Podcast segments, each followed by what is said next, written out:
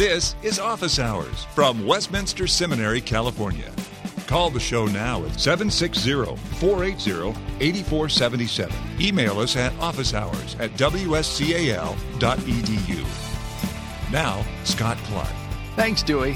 Today we're talking with Steve Baugh, professor of New Testament at Westminster Seminary, California. Steve is author of a widely used introductory Greek primer and a reader in First John. And among other things, he is contributor to the Zondervan Illustrated Bible Backgrounds Commentary on the Pastoral Epistles and Philemon. And he's also a commentator in the ESV Study Bible on Ephesians. All these are available through the bookstore at Westminster Seminary, California. wscal.edu slash bookstore. Hi, Steve, and welcome back to Office Hours. Thank you, Scott. You are just back from what sometimes is called a sabbatical and what we call around here a study leave.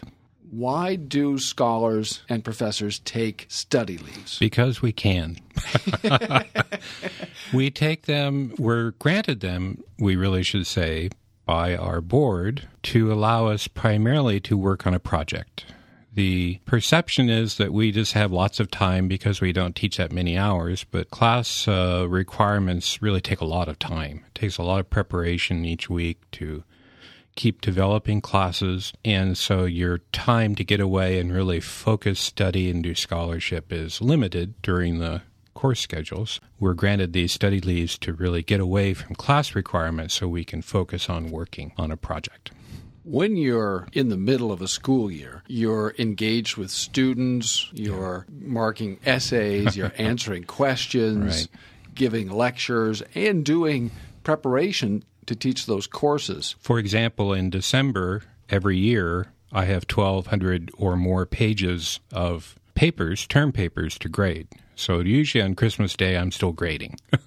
So it's difficult to get away and to do the kind of, of research that you need to do. Some people might say, well, look, don't you already know everything you need to know? What's the value of getting away to do intensive, detailed research?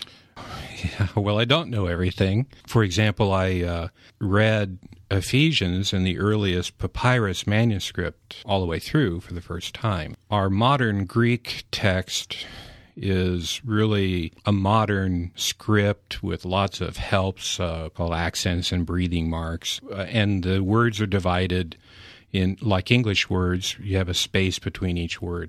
But what the ancient manuscripts look like is really quite different, particularly the papyrus I was reading is one of the earliest that might go back as far as 150 AD. Uh, maybe a little later. It's uh, there's some debate on that, but it's all capital letters with no spacing between words, and it's just you know uh, each line just keeps running on. And I've never really sat down and worked through those texts, and I did this time, and it was really a delight and very informative. Let's back up and introduce the listener to the book of Ephesians. Who wrote it? When was it written? Why was it written? And, and we'll come back and talk about some other questions after that. Ephesians is written by Paul, the Apostle Paul, a letter without a particular clear single goal. He doesn't have a problem he's addressing exactly.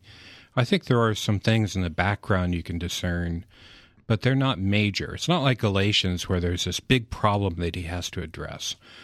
Or Corinthians, where they've sent him a letter with lots of different questions, and they have some, you know, problems in their congregation that he wants to sort through. With Ephesians, it's more generic in a sense. Uh, it was written during Paul's first imprisonment in Rome. So, as the book of Acts ends with Paul in Rome under house arrest, that's when he wrote the book of Ephesians. He sent it to them. You can tell by reading the end of the book. It's typical in books like this to uh, inform your recipients who is bringing the letter. And Paul does that. He says it's Tychicus, which is the Greek word for lucky. So this fellow's name is Lucky.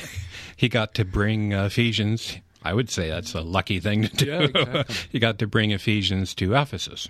He also brought Colossians to Colossae. But he sent this uh, letter through Tychicus to Ephesians during that period. And so that would be around, the, the dates are not exactly known, but it's around 65, roughly, AD. A lot of modern scholars don't think the Apostle Paul wrote Ephesians. Why is that? Right. A recent commentator who uh, surveyed that came down to about half do believe Paul wrote it and half don't. In fact, if you start reading scholarship on this topic, you find that most people really haven't investigated the whole question very carefully. They just go by a few things they've read or a prevailing consensus in their circles, for example. In fact, the actual work on the question is rather limited. There are just not that many people who've done serious research into that issue. One of the major issues that's raised for doubting that Paul wrote Ephesians is the style. And by style, it really is a modern analysis. People have analyzed, you know, what words are used, the construction of his sentences, the fact that certain words appear that are not very common, or, for example, he doesn't mention justification. That term really doesn't appear in Ephesians, where it's uh, very prominent in Romans and Galatians, for example. All of that has been primarily the basis for doubting Paul's authorship. There, there are really serious problems with that whole analysis. It really gets kind of complicated. There are, there are a lot of problems with it. Can you give us two or three? Yeah. Well, one of them is it's a very modern analysis. If you think about the number of Greek words in all the different Greek words in all of Paul's letters, it's not very many, relatively speaking. Native Greek speakers, for example, would have anywhere from 50 to 100,000 different Greek words at their command. And Paul was a native Greek speaker. He grew up bilingual, undoubtedly, with Greek and Aramaic. And so he was he could speak Greek fluently from his earliest childhood. So let's just say he had an 80,000 word vocabulary. Well, we only have a few thousand different words in his letters, so he, he could have used a lot of other words. Secondly, it is normal in antiquity, just because of the mechanics of writing with a reed pen, dipping it in ink, and writing on a piece of parchment on your lap, because they didn't use tables back then to write. Uh, the whole mechanics of physically writing something was so burdensome and so contrary to their educational direction.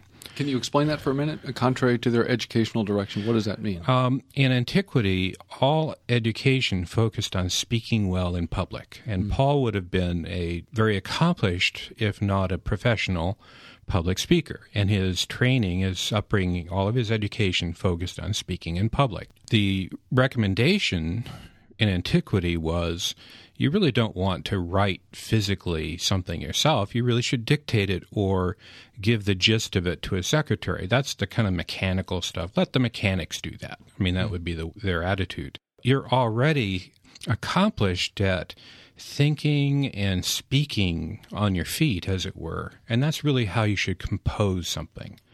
So Paul would have composed this with uh, either a co author or a secretary. And he names his co authors in a lot of those other epistles. So you mm. have Sosthenes, you have Timothy, and lots of them, and others are helping him in the actual composition. In Ephesians, you don't have a co author, and he doesn't name his secretary. People don't, when they get to style, they don't think about the involvement of the secretary in the stylistic features. Uh, and it could have been quite heavy a uh, secretary could suggest certain terms, particularly if he was familiar with the audience where it was going, so Ephesians, he could suggest certain terms that would be very meaningful to the audience, to Paul. And he himself, of course, knew things as well. So he would shape his vocabulary and manner of speaking for his audience. So to Rome, it would be a certain way, and to Galatians, another way, and then Ephesians, another way. Ephesus was a center of rhetoric a center of public speaking. And Ephesians has some polish to it that really would have resonated with the Ephesians in particular. And he spent a year and a half there speaking publicly daily. We read in Acts 19. So I think Ephesians has a certain character that really is shaped because it's written to the Ephesians that makes a little different from Romans, let's say, place he'd never been. Modern scholars usually don't even consider that, although there are exceptions. There is some really good work recently on the involvement of secretaries in composition of Paul's letters, and I think it's very important work. uh, taking into consideration the reality of life in antiquity that modern scholars in general who deny Paul's authorship don't consider. And then finally, if you start reading ancient people and ask them about what they thought about style, and they did they did talk about that extensively. I haven't read a modern New Testament scholar who's ever quoted these guys. There are about four different authors that I've read recently on this. And they do consider matters of style primarily revolving around meter. That means the cadence of the utterance. And they talk about that at length as that's really what makes your style distinctive. And if you start analyzing the meter of Romans, Galatians, Corinthians, and Ephesians, there are a lot of similarities. I think modern people just haven't considered all the factors involved. You're listening to Office Hours, and we're talking with Steve Baugh about the book of Ephesians, and particularly about the book of Ephesians as it first appeared in Greek in the ancient manuscripts and how it came to be. Steve, when we come back, I want you to answer this question How is it two groups of scholars can read the same text and come to such drastically different conclusions? And he'll answer that question right after this. In the 17th century, John Bunyan gave us the character Mr. Valiant for Truth. In the 20th century, God gave us another Mr. Valiant for Truth, J. Gresham Machen, the founder of Westminster Seminary. The spirit of Machen lives on at Westminster Seminary, California, where for 30 years we've been fulfilling his vision of preparing men for ministry and teaching them to be expert in the Bible. WSCAL.edu 888 480 8474. Westminster Seminary, California. For Christ, His gospel, and His church. What's the difference ultimately between those who see this as a Pauline epistle and those who don't? It seems to me that one of the things that distinguishes one group of New Testament scholars from another is the assumptions with which one group operates over against the assumptions shared by the other? Well, of course, here at the seminary, we confess the inerrancy and utter truthfulness of Scripture. So when you have an epistle claiming to be from Paul in many places, like Ephesians, there is our commitment to the authenticity and truthfulness of those statements. Now, that a priori, that uh, assumption, that commitment we have, still allows us to look at the question. We do it honestly, but we have our convictions that shape our work on that issue. Now, you have another group of people who are really, there's a variety of motives, and I can't uh, assign motives to these folk. By and large, you have people in a climate where it really is not popular to affirm that Paul wrote Ephesians. And to do so, you'd be regarded as an oddball or a fundamentalist or some other. And that's what I really thing. wanted to get at Yeah. is the pressure that exists within Oh, yeah. the academy to go along with what are regarded by some and sometimes by influential writers Oh, yeah. as the received accepted opinion. Yeah. And which, if we're thinking about the nature of academic work, the notion of received, accepted, unquestioned opinions seems to be contrary in, in a way to the nature of academic work. But that pressure really exists within the academic guild. It sure does. Yeah, it, in every field, not just biblical studies or, you know, the divinity area that we're working in at the seminary, but in sciences and math. I mean, every uh, area of discipline has uh, certain positions that are received and believed in without really being examined, or, uh, you know, there's a lot of politics involved and all of that. But if you can just get away from all that, there's some really interesting questions that haven't been explored very well by uh, folk who deny Paul's authorship of Ephesians, and some issues that they really just haven't taken the time with that I think are very interesting and, for me, very persuasive to confirm Paul's authorship on Ephesians. One of the things that Machen complained about when he was confronting the liberals in his day was that they really didn't do very good scholarship. And he was convinced that good scholarship actually supported the historic understanding of the Christian faith. I think there are, you know, liberal scholars who do good scholarship on a number of ways, but it's often very narrow in just in the nature of their discipline. If they're in, in a university, they have a very, you know, narrow field, for example. But at the same time, there are people who really don't do very good scholarship in the sense of knowing the first century, the world of Paul, and the reality of living in that world very well.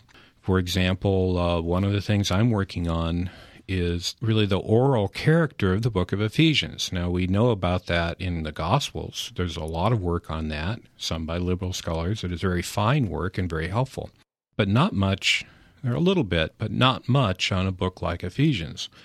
And the fact is that it really would have been experienced firsthand at its original presentation orally. I mean, it would have been presented by Tychicus, probably, although there could have been a reader at Ephesus who would have read or presented the book.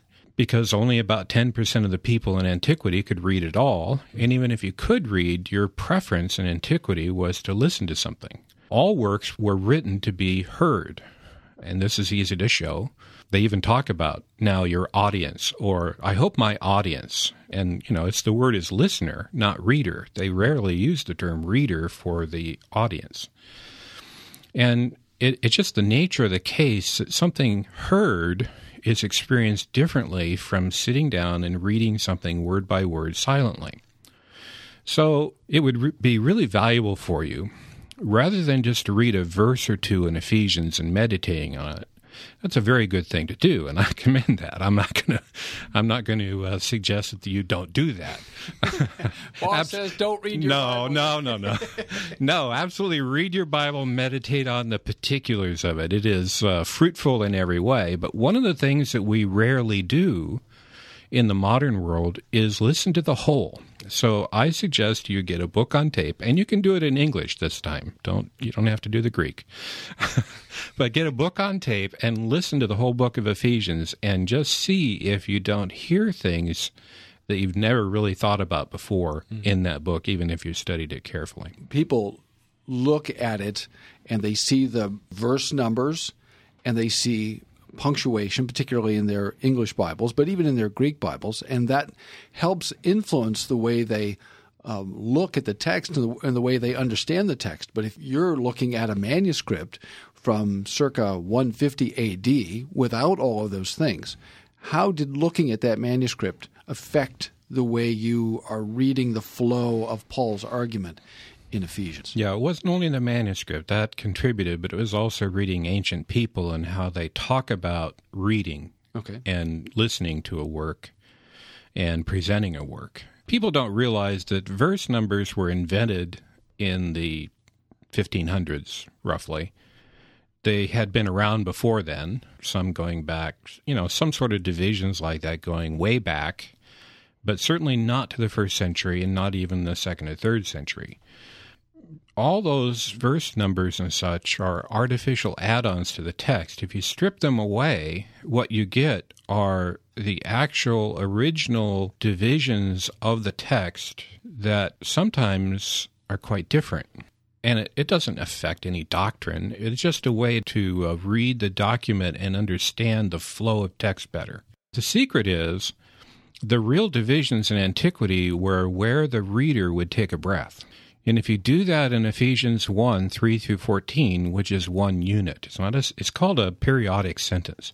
Periodic is from the Greek word period, a, uh, a whole group. That's where you took a breath at the end of the period. And then a periodic sentence is a string of eight or nine of these things. If you do that in Ephesians 1 3 through 14, what you end up with is a text where the reader took a breath right after saying, in Christ Jesus, hmm. in Christ, in Him, before Him, in Him, in Him, in Christ. I mean, and, and so you just see the that Christ is the center of this initial passage. So that's Ephesians 1 3 through 14, where Paul is blessing God, and he's blessing God because of the work of Christ. And it just focuses on Christ because you think about, you know, hearing something And the author is writing in such a way that the reader would take a breath after saying, in Christ, in Him. You know, you're getting this sense of so there's a there's a rhythm built Oh, yeah. into the text. Oh, yeah. There's a meter Yeah. and a, a, a flow. long vowels at the end where the reader would stretch it out in Christ. The headings that we have. I mean, pe- people probably realize at some level that these headings are not in the original text, but just to get everything out on the table so that people can read their Bibles and hear them as well as, as possible. Uh, the verse numbers, the headings, the punctuation, these are all attempts by modern publishers to help us understand the text. Right. And many times they're quite correct and quite helpful. Right. But they're not necessarily, in every instance, the best interpretation of a text. Right, And so you're getting behind that right, and trying to do what we've always said that we want to do, and that is to read a text, hear a text, understand a text in its original context. right. Exactly. That's the key is using ancient sources to help us understand the whole experience of a text like this better. That's what I've been trying to do. You've been listening to Office Hours, and we've been talking with Steve Baugh about the book of Ephesians, about how it originally appeared, and about what that tells us about what it teaches and about who wrote it. Thanks for listening to Office Hours from Westminster Seminary, California. Don't miss an episode. Subscribe now to Office Hours in iTunes. Find all the shows at wscal.edu slash office hours. Copyright 2010, Westminster Seminary, California. All rights reserved.